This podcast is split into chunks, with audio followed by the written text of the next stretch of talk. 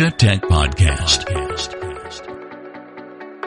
Voice of the Asian Tech Ecosystem. Hello, welcome to Asia Tech Podcast. My name is Graham Brown. Today it's Asia Tech Podcast Stories. We're about the stories that make the Asian tech ecosystem so dynamic, so exciting.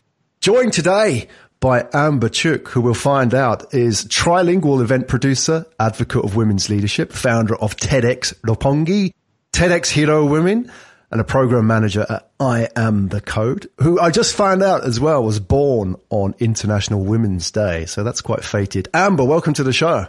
Thank you, Graham. Thank you for having me. Now, I think it's kind of important to put this on the table, but you speak three languages, right? Just Yes. what do you speak? You speak Mandarin, Japanese, English? Yes, Chinese is my native tongue. Because there's an interesting story here. I, I think before we talk about TEDx and what you do in organizing these events and what you do generally, we've got to talk a little bit about your background because on my notes here, Amber, and I'll share this with the listeners as well. Point number one, it says badass. And I think we can use this to describe you. And I'll tell you why. I think people have to know about your background as well. You, at age 15, you came to Japan from China without speaking Yes. a word of Japanese. Can you tell us a little bit about what happened, how all that came about?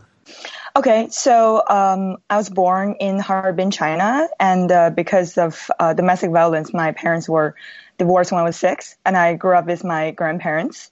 And uh, when I was 15, uh, my grandparents uh, were too old to take care of me in China, so uh, I came to Japan to find my mom. And then my mom uh, was married to a Japanese guy in Mie-ken. So I came to Mie-ken and I only spoke Japanese. Uh, sorry, oh my god, I only Chinese. spoke Chinese. yeah, and um, I had to uh, take the high school entrance exam because I was at the age of 15 and uh, didn't speak a word of Japanese or English. So I entered this um, high school where only 1% of the graduates could go to university. And um, basically, at first, I was a bit depressed because I couldn't socialize because of the language barriers.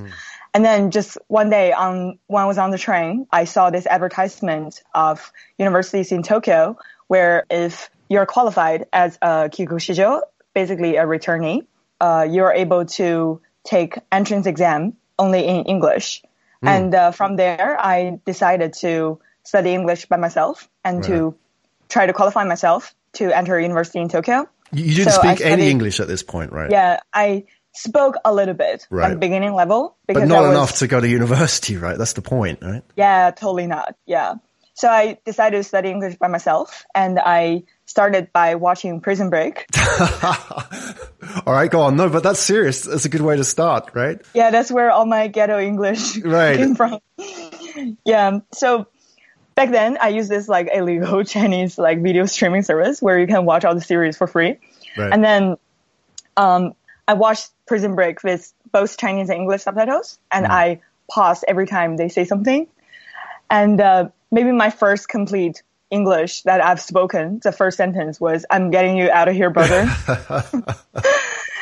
yeah, and um, so I studied English by myself for uh, 14 hours a day for about two years wow. first by watching Prison Break, and then later I got on Twitter to learn, you know, like basic conversational English and uh, what's going on in the world, and then later moved on to formal textbooks, and I taken and and I've taken the uh, required English exam called Eiken in Japan for about eight times, and the last time I got like the perfect score, wow. and uh, I was able to apply for university, Hosei University, and that and I passed, and I went to Tokyo. Asia Tech Podcast. Find out more at atp.show. Awesome. Okay, let's rewind a little bit. There's a lot to unpack there. I mean, studying 14 hours of English a day, I mean, that's something else, but we'll come to that in a minute. I- I'm fascinated by this, this beginning part of your journey where you came from China to Mie in Japan. And for those that don't know, Mie-ken is like pretty rural, isn't it? I mean, if, if you sort of know the lie of Japan, it's, if you take Nagoya, which is sort of west of uh, Tokyo, in between Nagoya, sorry, in between Tokyo and Osaka, and go down into Mie-ken, which is like a quite a, it's quite a traditional area, isn't it? I mean, I don't know what it was like where you lived, but it's not sort of cosmopolitan like Tokyo, right? I mean, what was it? Must have been crazy for you going there. You, you must have been, you know, completely isolated and felt alone when you arrived. Yeah, but I think that's actually one of the biggest reasons that motivates me to study English back then because it was just such a culture shock when I uh, went to my high school uh, and and it was eighty percent female, and um, mm. there was literally zero expectation for girls to actually go to university because most of my female classmates they just got pregnant when they're the second grade. Wow. And then they became like housewife afterwards. And uh, back then, because when I was studying by myself and I also didn't speak any language that could socialize with other people, yeah, I was just like very weird for other people. Like, why are you studying? Like, why do you want to go to university? Yeah. yeah. Because like the e- the easiest thing to do is just to find a guy and to get married. Yeah. Um, yeah, and there was such a culture shock because in China, education is like really important. And I grew up with my grandpa, who's always been so strict on me, and it requires me to be really like ambitious and strong. And uh, I I just feel like I didn't belong there, and mm. I wanted to go to university. Mm. That must yeah. be tough though when when you were putting in all the hours studying, and all your friends around you were saying, you know, why do you want to go to university? That, that's the hardest part, isn't it? Because uh, yes. we want to fit in. We're, we're social beings. We want to be part of the group. But when all of your group is having babies or getting married, how do you deal with that? Because you must have felt that all the time that, you know, you must, did you ever question what you were doing thinking that, am I doing the right thing? Because I'm completely different to everybody here. Yeah, actually, actually, no because I was focusing all my energy on one purpose, which is like to pass this English exam and then to apply for universities. Right. And uh, I kind of, yeah, I kind of knew that if I think too much, that I will, you know, like shake my willingness to mm. study and. Uh, yeah, I will really like shake my faith in myself. So I try not to think of anything else and just completely focus on this one goal and then that become a big part of my personality today as well. It's just like when I have a go and I work really, really hard to make that happen, and regardless of anything else. I, I, I wonder as well when you were studying Prison Break. All the, the language, the language that you were you were learning actually was quite useful because you were kind of breaking out of a prison in a way, weren't you? Getting to Tokyo, like you say, let's get out of here. You were actually thinking yeah. that yourself, right? True. So, uh, okay, um, just curious to know, I mean, talking about high school as well, before we sort of move on to talk about what you've been doing in, in Tokyo, is I, I think it's worth telling the listeners about what that's like for, you know, a, a, Japanese girl at high school because it's quite special, isn't it? I mean, people, I don't think people realize how, especially if you go to a place like Mie-ken, how sort of, I don't see the word backward, but in terms of progress for women, they really are you know, a long way behind, aren't they? When you talk about expectations for girls not going to university and so on, how, how did that actually happen? How did it play out? Did teachers actually say to you, you're not going to university or did they just not encourage you? Yeah, so the teacher actually said that you're not going to university. Oh, wow. And uh, unless, you know, like you really try and your family are supportive because, um, yeah, it sounded like, you know, just like no one go to university in that area. But the truth is, um, there were actually some girls that actually like passed university, but uh, their family weren't supportive because for because the mindset uh, in Mie-ken um, for most families is that uh, once you have kids and then once they graduate high school, then they're old enough to work in factory and then to yeah. make money right away, basically for the family, and uh, to have kids, and then that cycle just repeats itself. Mm. And then um, I knew some of my classmates, they actually passed university in Tokyo and in Nagoya, but they weren't able to go. And then they just ended up um, getting married and having kids. Wow, that's a real shame, isn't it? Yeah, I think in the rural area, and I mean, like also in Tokyo, it just depends on your environment. Mm-hmm. Like you can either stay in your environment or you can go out and create your own.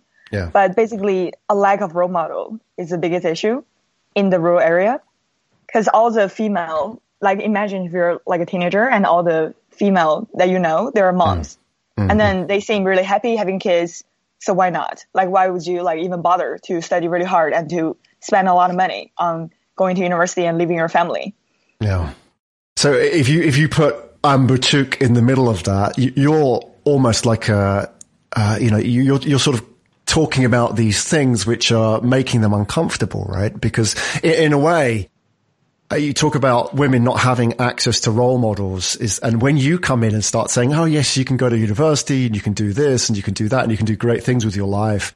I think some people feel really uncomfortable, don't they? Because you're, you're exposing them for their lack of trying or their, you know, maybe they give up or maybe they've just got secure and comfortable in their little bubble, isn't it? Did you face a lot of resistance at that age, you know, when you were at high school for talking like that? Yeah, actually at high school, I wasn't like really voicing my um, opinion or what I was doing because I was just completely focusing on studying English. But um, it was quite a challenge to change the mind of my stepdad because my mom's uh, also a housewife. Right. And uh, she married my stepdad through a marriage, uh, marriage arrangement agency from China. And that's actually quite normal as well for a rural area in China that mm. for a woman who never worked to divorce her husband. And then the smart choice would be actually marrying uh, someone a bit more wealthy overseas.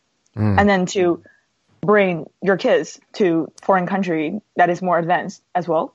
So my mom uh, married my stepdad, and my stepdad uh, actually never been to university as well. So it was uh, quite a challenge to change my stepdad's mindset that to sponsor me to go to university, mm. and to convince him it's actually like necessary to spend all that money and to sponsor a kid that is not his. Yeah, yeah, yeah. Yeah. Wow. So where, where did you get your positive female role models for who, you know, uh, your mum excluded, but you know, who, who are the people in your, your life that at that young age you thought had influenced you and told you that it was possible because you weren't surrounded by them, right? You didn't have access to these people. Yeah, actually, that's an interesting point because I grew up with my grandpa and then he always like trained me to be strong. And then actually, when I was in China, I never really realized the difference between women and men in terms of gender, like what people can achieve because of their gender. I never really realized that. So when I was in high school, I didn't really associate myself with the, you know, like standard expectation for mm. women. I didn't think it was related to me. Mm. And uh, yeah, and then I just like did everything in my own way. That that's what you had to do to get ahead, though, right? Because uh, if you did associate yourself with Japanese high school girls, then you would have become like them, right? Because it's a very strong identity as well, isn't it? So you would have been trapped by it. Okay, so let's talk about going to Tokyo. You, uh, and a key part of your story is you, you founded TEDx Roppongi. And Roppongi is sort of, uh, you know, it's right in the middle of Tokyo. It's sort of a, a, quite an affluent area of Tokyo. Uh, just out of interest, how old were you when you, you founded that? Uh, I was 19. You were 19 when you founded yeah, I was 19. And uh, I turned 20 at my first event. Right, right. Which is in Japan is the age of adulthood, right? That's 20 yes. years old. Wow, I mean, that's, that's, when I can drink and celebrate. right, uh, officially, right? So that, yeah. I mean, that's phenomenal. I mean, what you've achieved there, setting up TEDx Roppongi, I think, you know, you know, well done you for doing that because you were only 19 when you did it and not being patronizing, but I imagine a lot of well, I think when I was 19, I certainly would have thought about something like that. you know, I'd just been interested in having a good time and just, you know, wasting my life. But, you know, you had thought about building something, setting up a platform and creating this event. Tell us a little bit about the, the genesis of that. Why, why did you decide to start TEDx Roppongi? Yeah, so um, I think that's so. Actually, uh, when I first came to Tokyo, and um, I was expecting something completely different from me, which it is. Like it is a lot more modern and a lot more people. But um, like once more, it's a shock when I uh, entered university because although like everyone was returnees and then everyone was like mostly bilingual and some of them even trilingual, but a lot of the girls like they still like wanted to be housewives, like they just wanted to graduate and get married, and it wasn't right. really a uh, an environment that I expected because I was expecting. what did you mean? Sorry, something just, completely different from my. School. Let's just explain to the listeners. A returnee is what? Uh, a returnee is, say, for example, you grew up overseas. They should be quite worldly. They should be quite understanding of these sort of, you know, the ways of women in the world, right? So they're coming back to university and they still want to be housewives. Yeah, that, yeah, that was just such a shock that I really didn't understand that uh, what was going on. And uh, later on, because when I was in high school, I only spoke English and I didn't really speak Japanese when I first came to Tokyo. So when I was trying to get a part-time job uh, in Tokyo, it was like fairly difficult because I mm. didn't speak the local language. Wait, wait, wait, wait. wait. So just back up. There's a lot of information. You got through high school without speaking Japanese, like fluently? Yeah, I completely gave up on the like high school work. Wow. I spoke only English and Chinese. All right. Okay, go on. I just had to clear that up, right? I'll come back to that. So, okay, you're going to Tokyo, right? Looking for part-time work. Yeah, and then uh, one was um, looking for a part-time job, and then that's actually the first time when I experienced racism. That's um, because I was Chinese, and then um, a lot of jobs that I didn't pass, like just because like I was Chinese and I didn't speak Right. um, like Japanese fluently or like just having an accent.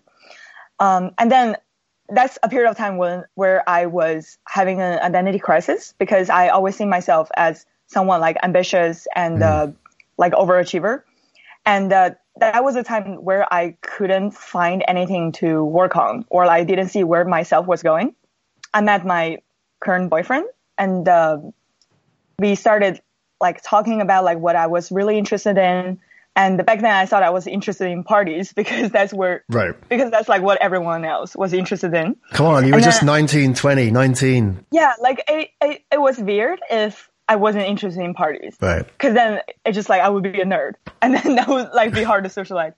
And then like I was talking to my boy, uh, uh, my current boyfriend and then I said, actually, you know, like I'm interested in learning. I know it sounds crazy, but I'm interested in learning because I learn English by myself and I'm just so curious about the world. And then there's so much to learn. And then, um, he encouraged me to like TEDx events because back then, um, I met the founder of TEDx Tokyo at a cafe and I wanted to, uh, volunteer for TEDx Tokyo, but then it didn't work out. And then, um, my boyfriend is like, yeah, why don't you have your own TEDx events? You can create something of your own. And then I'm just like, yeah, yeah, why not? Let's do it. Why not? And Yeah.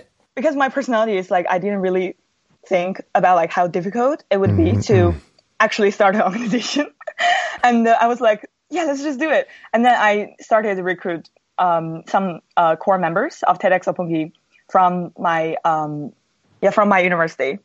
And uh, at first, I wanted to do uh, TEDx Hosei University actually, um, because because everyone in my class they were having such a hard time doing job hunting, and uh, the job hunting uh, in Japan is a very traditional Japanese process where you have to dress um, the same as everyone else, Yeah. and then maybe you go to 300 interviews, but but you only pass three interviews, and those probably are not the job that you really want to do. Yeah, yeah. and uh, because everyone was like struggling with that and i didn't really see myself doing that first of all because my japanese wasn't wasn't like fluent enough to pass the job hunting in the first place.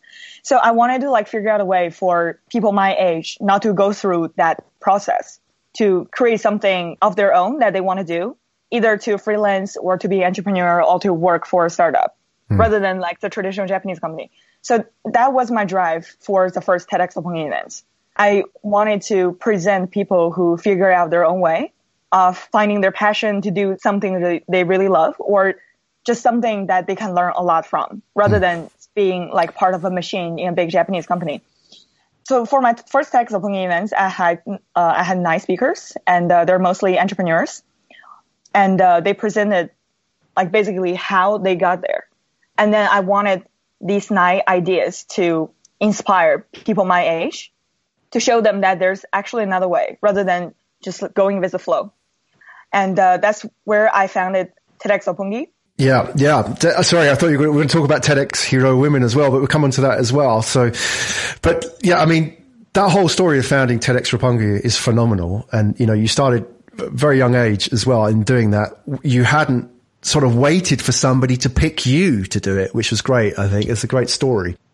And, you know, I, I let, let's sort of put this into context because you've mentioned the machine, the Japanese company as well. And you talk about that recruitment process and, uh, you know, you say everybody dresses the same and you, you'll see this if you ever come to Japan, you'll see like groups of young people, you know, uh, 19, 20 or whatever, you know, in their early twenties and there'll be about seven or eight of them, uh, men and women, and they'll all be dressed the same. And they'll all, all the women will be wearing like black suits, won't they? They're black and, you know, like the, it'll be a below the knee skirt and they'll be wearing a black suit and the guys will be wearing like a black suit with tie and so on. Everybody looks the same or Yeah. they, they've just started the, the, the company, like the new shine type thing. They're sort of, you know, the new recruits in the company. And you know, I, I wonder, you know, when you thought about that kind of reality for you, could you ever see yourself going into that? Was that sort of fear motivating you to make this happen? Did you, you know, was it sort of weighing on you or you thought, well, if this doesn't work out, maybe I will go and work for Mitsubishi or Panasonic or whatever? yeah, I, but, but actually those two companies, uh, like they were really good choices for, uh, people from in my university. but they're very yeah, traditional choices, right? Yeah, exactly. Yeah, I yeah, I think I didn't really see myself doing that, and right. I, I, mean, of course, partly because back then my Japanese weren't fluent, and uh, also it's just I, and and I think because my experience in high school, where I fought like really hard to get to this university mm. that I was in, and I really saw myself doing something I'm passionate about and to give back to people that who supported me because I couldn't have gotten like where I am today or where I was back then, like without uh, without basically a support ecosystem. Mm-hmm. And uh, I wanted to build a community rather than like working for like a big machine. Yeah. And uh, that was my drive to start TEDx. And mm. my um, second event is called like Thinking About Thinking. And then I wanted to do something with the new technology. And uh, I started my second event at the Virtualis Theater, and it becomes the first ever TEDx event ever presented on holographic technology. Mm. So okay. you chose this theme, thinking about thinking. Why did you choose that? Because that seems quite philosophical. I know you like philosophy, so I'm going to open this up for you. Why did you choose something like that? Actually, why I chose uh, thinking about thinking is because I wanted people to think outside the box, to like be skeptical of why mm. why they think how they think. Yeah. For example, like let's just take the example that we were talking about about job hunting. Just like when people think that I have to go through this process to get a job because this is what everyone else does and mm. this is what people expect of me. And just like why do you think that way? Like why do you think it's the only way? Or when people in my high school when they think about they have to get married, they have to be a housewife, and they cannot go to university. It's like, why do you think that way? Amber, yeah. Amber, Amber, th- that question, why, is, is a, a, dangerous question in Japan, though, right? people yeah. don't like people asking the question why. So you must have been, I don't know, did you, you must have been facing resistance when you were doing that.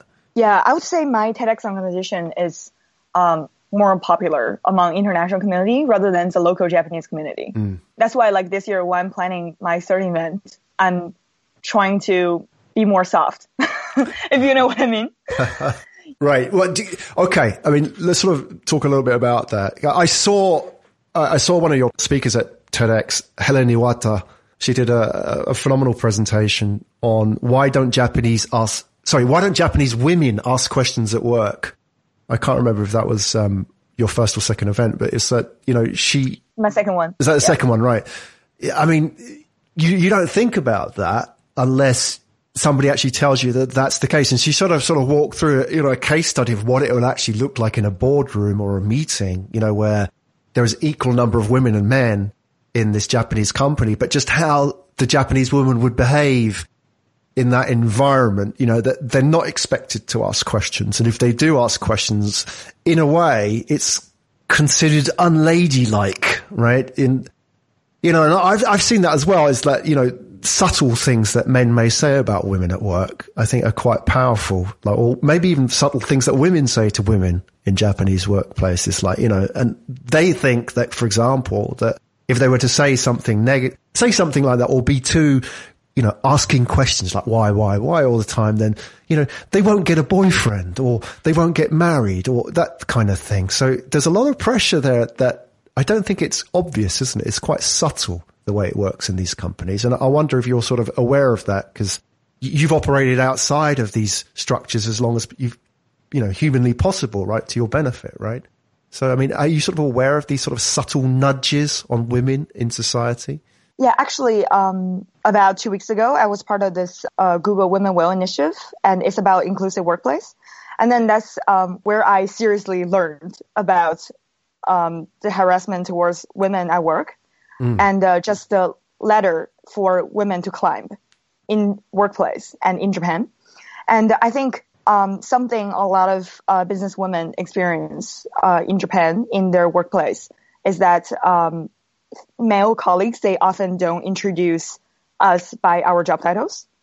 rather they would like introduce us like, oh, here's Amber and she's really lovely and charming, rather than using my You proper job titles. Yeah. Yeah, rather than like I actually have a job title. It's like, why don't you use my job title? Right, right. And then um, when, for example, when we go to meetings together with uh, male colleagues and uh, our clients, our counterparts, they would often assume that uh, I'm an assistant.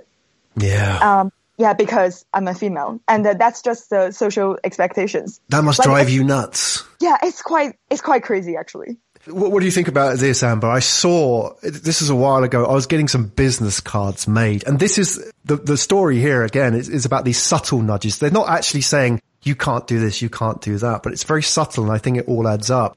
I was getting some business cards printed in uh, in Japan, and because I sent the the business cards to a Japanese printer that had my name on it, Graham Brown, they didn't know if it was a man or a woman. So the guy emailed me back and said, "Is this for a, a gentleman or for a lady?" And I said, "You know, why does it matter? It's like Yeah, why does it matter? right, right." And, he, and I actually asked why, which is obviously not the right thing to do. But he said, "You know, the standard is the the male business cards, but the Japanese women's business cards are slightly smaller and they have rounded edges. They're the ones that this printer produced." And I I just thought, "Oh my god, that's just Wow, crazy." interesting. how how I just thought how what was the point of that? You know that were women going to the printer and saying yes, I want rounded business cards that's slightly smaller than the men's and you know pink as well, please, right? You know what? Actually, I actually I'm not aware of that. Right, right. I mean, it's not in the big companies, but that's what you know the standard was for this private printer, right? So I mean, it's a subtle Wow. nudge, isn't it? It's like you say, like you know, you go into these meeting places and you kind of get ignored or, you know, it's, it's like boys together and, you know, the, the women are there just to kind of like hold the briefcases, right? Yeah. Yeah. And th- well, as well, I mean, that word OL, I mean, let's talk a little bit about that. That's something that people, office lady, it still exists, doesn't it? I mean, you know, that's been around for a while, but that's sort of a Yeah, term. for sure. You can actually get a job as an OL, can't you? I think that you can. Yeah, I would say like um, probably like in the Japanese company, in um, most women are OL rather than like Right. working in like business. As a business woman, like actually working in business development sector, and um, it was quite rare. And um, I was working a lot of overtime, which is perfectly normal in Japan. And I was working almost like 100 hours a week sometimes. And um, back then, I I wasn't aware that working overtime was a bad thing because um, I think as a woman in a Japanese workplace, it's like if you don't perform as as much as your male colleague perform, then it would mean that you're less. And it's maybe you know people would take it be- because of your ability or because of your gender. And I didn't want people to assume that about me. So I was like working really hard and uh, basically kind of um, damaging my relationships with my family and also relation and, and and also relationship with my boyfriend, also even my health. I, I think that's actually where when I realized that why a lot of women quit their job after they give birth in Japan. yeah. Yeah. Yeah, because it, it's it's just like it's impossible to get married if you're working like 100 hours a week. Yeah. And if you don't already have a partner, or maybe you have a partner, but you don't have time to nurture that relationship. And once you have a kid, it's, it's impossible to raise a kid when you don't actually have private time. yeah. And also just like in the workplace, um, I, like what I noticed was there's, I'm, I'm not sure how to frame this, but for a lot of women, they think there's no ladder to climb yeah. in the workplace. Like Yeah. all, even though you work really hard, you work like 100 hours a week, but you're not gonna be an executive inside a company. And why they assume that is because most of the executives in, in inside the company is 100% male, yeah. or maybe this company never had a female executive, Yeah. and that's just so sad.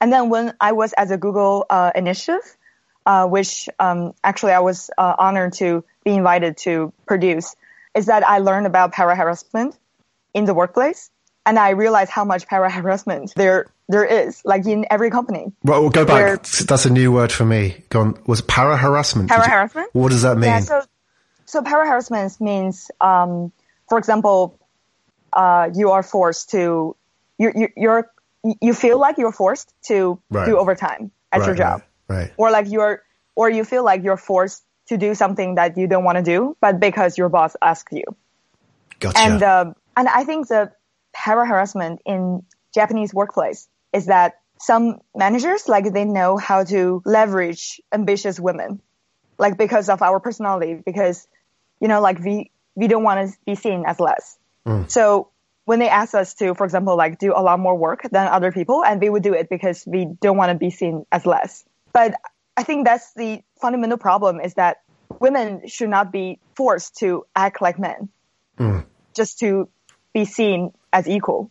But it's tough though, and isn't it? If you don't have, I mean, this goes back to like the high school, doesn't it? If you don't have the role models, then you have to, you're looking around for successful role models and the only successful role models are men really in the workplace, aren't they? So that's tough, isn't it? So, you know, where do you get your inspiration from in that environment? You either quit and like you did, go and do your own thing and make your own way, or I suppose you just stick it out and that must be really tough. Yeah, exactly. And one was, um, and one was at a Google workshop, like there was some numbers of like how many percentage of the women who actually came back to work, uh, from, from maternity leave. And I think that number is, uh, 7%. And then that's, 7%. that's such a small number. Right, right. And, uh, and when I heard that number and I, and I just remembered like a lot of my, uh, classmates from university who also like started their job the first year.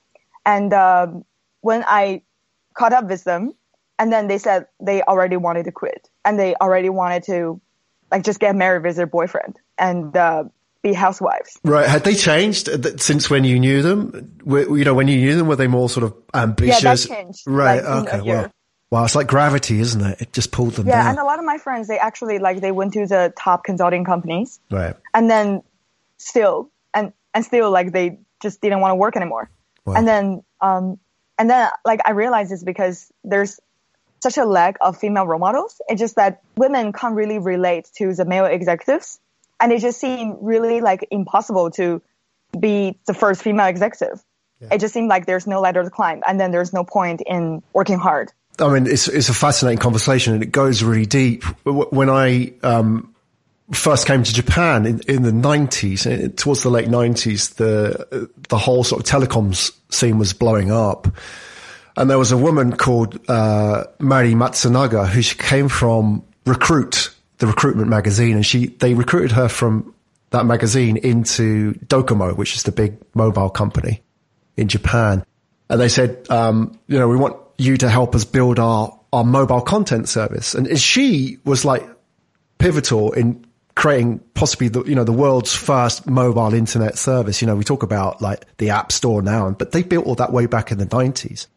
And she, um, one of the first things she insisted that when they, when they did that was she would have her own office because she didn't want to work in the, the Docomo office. And she created this little space where it was like a, I don't know, an oasis within the sort of like the really dry corporate space of Docomo where they would have like, you know, beer in the cabinet and like, you know, Wow. ping pong table and stuff like that. But she, you know, she really didn't give a shit about the corporate culture of Docomo and, uh, good for her because she, she really didn't, ta- didn't take any shit as well. And she was like an amazing role model for women. But the problem was, is that she sort of retreated from the scene. Like after she was like super successful, she was everywhere in the magazines um, super successful in the late nineties. Nothing really came after her. And I thought, wow, that was such a missed opportunity because she would have influenced, you know, millions of young women in Tokyo to go out and do something amazing. But I just wondered why there was a sort of a gap after her. Nothing's really sort of come through after. I mean, there's some been amazing women in the tech ecosystem, but not the numbers that we need, are there? Yeah, I think um, personally, I think it's really important to have a support ecosystem for the ambitious women who are already doing really well in business, because like they could, like of course, like you said, like if she stayed in business, she could have like inspired like millions of young women or like empower them in in tech industry. But I think like for a woman like that is, and because like she's so she's almost like a Pokemon in the tech industry.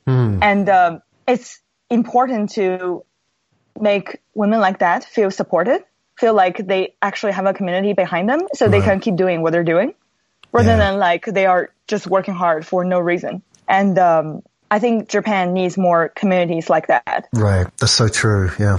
Yeah, like to support business women and also to educate women like what is power harassment and what are their rights in the workplace. Like what what topics or like what problems that they can fight back on and to give them support on that. Amber, I know you're well read and uh, I guess you're a bit of a philosopher as well because you seem to sort of have an interest in the the writings and readings of, of many different people, and I think you're very curious. And curiosity is one of the the key characteristics of a change maker and a troublemaker as well. Trouble in a good way. Um, you're a fan of Toni Morrison. She's a, an author which some of the listeners may be familiar with, who um, a Nobel Prize winner. But I think she also there was a movie, isn't it, that Oprah was um, one of the actors in that she she got to Hollywood. Beloved, I believe it was, but Toni Morrison said, if you are free, you need to free somebody else. If you have some power, then your job is to empower somebody else. Um, but what does that mean to you? So that quote to me, it means to always remember like how I got here. Um, and it's because like I, I got so much support from other people, from my mentors, mm. from my friends, and from my partner. And uh, to remember that I am here today for a reason is to give back to the community, to help young people who are ambitious and who are fighting for an opportunity to to contribute. Mm. And um, actually, that's why I'm involved in a lot of initiatives. For example, TEDx for me is a platform of and it's a platform to help people connect, communicate, and uh, collaborate. And also, um, the I'm the Code initiative I was on was to give girls an opportunity to code. And mm. uh, I did that in Japan and uh, also in China. And for all of these events, the beauty is how people connect with each other. Mm. And then there's power in conversation. And, uh, you know, when people connect with like-minded people, there's a spark. And then that motivate each other to pursue like whatever they're doing. Mm. And then to communicate like how they want to make the world a better place. And then to collaborate with each other to go beyond. And then to make what they want to do like actually happen. How do you measure that? Because, you know, obviously you're involved in these initiatives and, you know, you're not necessarily getting paid for these particular initiatives like TEDx and so on. How do you measure the impact that you have? Are there sort of moments that you've experienced where you, you thought, ah, that made it all worthwhile? You know, somebody said something, somebody did something, something happened where you realize actually this is the reason why I'm doing it. Yeah. So I think I measure um, success by just like what people achieved after the experience. Mm. So, for example, um, when I was advising for this organization called Girls 20, and uh, it's a Canadian uh, social enterprise where they they select one girl from each country every year to present at G20 summits in front of their presidents and chairmen mm. to uh, advise on policies that uh, increase female labor. And uh, one was advising the Japan delegate. She was telling me like how how much she's passionate about like empowering high school students to mm. go to university, not to just be housewives. And to that part, I really connected with her because that's exactly what I experienced when I was in high school. And then um, I helped her and I mentored her to found this initiative called Win, uh, Wings for the Future. And basically, it's this initiative where uh, we have monthly workshops for high school students to connect them with role models. Either they are oh. female entrepreneurs or they are female executives, or uh, they're female educators that are giving back to the community. And then to connect ambitious high school students with each other, uh, with each other so they can motivate each other. And then to connect them with role models and then to do personality tests to discover like what they're really passionate about. Also to learn about sustainable development goals of like what they can do to make the world a better place. It's not just about like making money or like working at a big company. So that's like something that I measure my success with mm. is like what people created after the experience at these initiatives and these events. Yeah. So that's Wings for the Future. That was something that you helped found? Yes. That's awesome. That's such a, that is such a good idea as well. And, you know, go back to Amber, you know, when you were just a high school student. Um, can you imagine if you had that then, what that would have done for you? I mean, not that you didn't achieve anything afterwards, but how different things would have been. Do you think that that was what you needed right back then? I think that would have really helped. Right. Because I think like when we pursue something that seems impossible, the biggest challenge is to keep ourselves motivated. And, and that's why I believe in the power of like creating experience to help people connect, communicate, and collaborate. Because mm. that's basically building a community of a support ecosystem for people to keep going in their endeavor. Yeah. And, and, you know, you wonder as well is that your energy to do that has come from that experience, hasn't it? You know, if you didn't have that, that negative high school experience or, or no, your experience wasn't negative, but the high school wasn't good for you, right? But if you didn't have that, it wouldn't have created that energy to build what you're building, right? So you've turned it into a very sort of positive outcome which I think is the story, really, isn't it? That people need to know is that I, I, imagine there are, well, I know there are listeners who face frustrations in a similar situation. And, you know, listening to Amber's story, you realize actually how that frustration, that struggle, if you like, was the, the energy to create something really good and, and create, I know you talk about creating a better world, but, you know, you're actually doing that. You're actually putting it out there, but that couldn't have happened without experiencing some pain first, right? So, you know, I think that's the key, isn't it? That people have to understand that that sort of pain and frustration all has a reason and not to realize that, oh, you know, look at yourself and think, oh, why me? Why did this happen to me? You know, because it's all part of the bigger picture, right? Yeah, I think every negative experience that we have and every like thread of pain we experience, we can always go back and draw more more strength from it. Because mm. like now in my life, like every time there's a really big challenge that I feel like I cannot possibly overcome, and I always go back to that high school experience, that where I was motivating myself so much that I actually achieved something that seemed impossible. And I always tell myself that because I went through that, and then there's nothing that is impossible that I cannot do that's actually um, partly the reason why that uh, other than TEDx, and now I also do a lot of other initiatives because TEDx is a very curated platform of empowerment where uh, we present inspiring ideas to inspire others, mm. basically. And um, a lot of other initiatives I do actually um, serves as the follow-up of the TEDx events because the TEDx events we're just presenting ideas. But then if you have other follow-up events to go deep into how. For example, this person presented, for example, let's say Helen. So Helen talked about like women should ask more questions in the hmm. workplace mm. on the TEDx stage, and it's a very curated content within 20 minutes. And then, for example, at the Google workshop that I also invited Helen, um, she talked about the background of women in Japanese non-inclusive workplace. And then that gives people like so much like detail and knowledge of what people are experiencing and what are right like like what is right and mm. what is not right, and then like how people should should fight for their uh, for their rights. And then like at the Google workshop, like Helen also talked about like what make women successful, and uh, and how we should keep doing what mm. we're doing. Absolutely, keep doing what you're doing. The inspiration and power. You mentioned it. You mentioned it, Amber. Thank you very much. Ah, a badass inspiration. sir. And I think, you know, you're on the right path. And, you know, I don't know if we've mentioned this, Amber, but I think the listeners have to know as well. All these programs that you're involved in, all these initiatives that you're started, know, that you're helping high school students and so on. I have to say this without sounding patronizing. You're only 23. You know, I mean, you know, at 23, what was I doing? I, I, you know, I haven't done anything by comparison, really. So I think that's such a, a strong message to not just women, but to anybody listening, right? Is that, that absolutely this is possible. And, you know, you can't blame the fact that you, you know, you're too young to do something like this because you absolutely can get involved and do something. What you are doing is fantastic. So, you know, if today, yeah, well, thank you. If today, you know, we could share that with and the listener uh, listening to this story thinks, wow, you know, I want to be like Amber. I want to do like Amber. I think, you know, that's job done, isn't it? So we need to inspire more people out there to a bit of confidence in themselves and know that they're not crazy, that they're not, you know, they all has a reason, maybe some of the frustrations and struggles that they go through and never give up as well. I mean, you, you've proven that just sheer persistence pays off in the long run. So Amber, it's been a real Thank pleasure, you. absolute real privilege having you on the show today. And I'm sure people want to reach out to you as well. So where's the best place people can connect with you?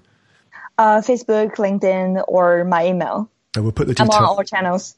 she is everywhere. So we'll put all the details in the show notes. And please come back as well. We'd love to have you back on the show in six months time and give us an update. The latest in the adventure, the journey that is Amber Chook and everything that you're doing and the projects that you're involved in. So please come back and share that with the listeners. We'd love that. Thank you so much. It's been a pleasure. You've been listening to Asia Tech Podcast. Find out more at atp.show.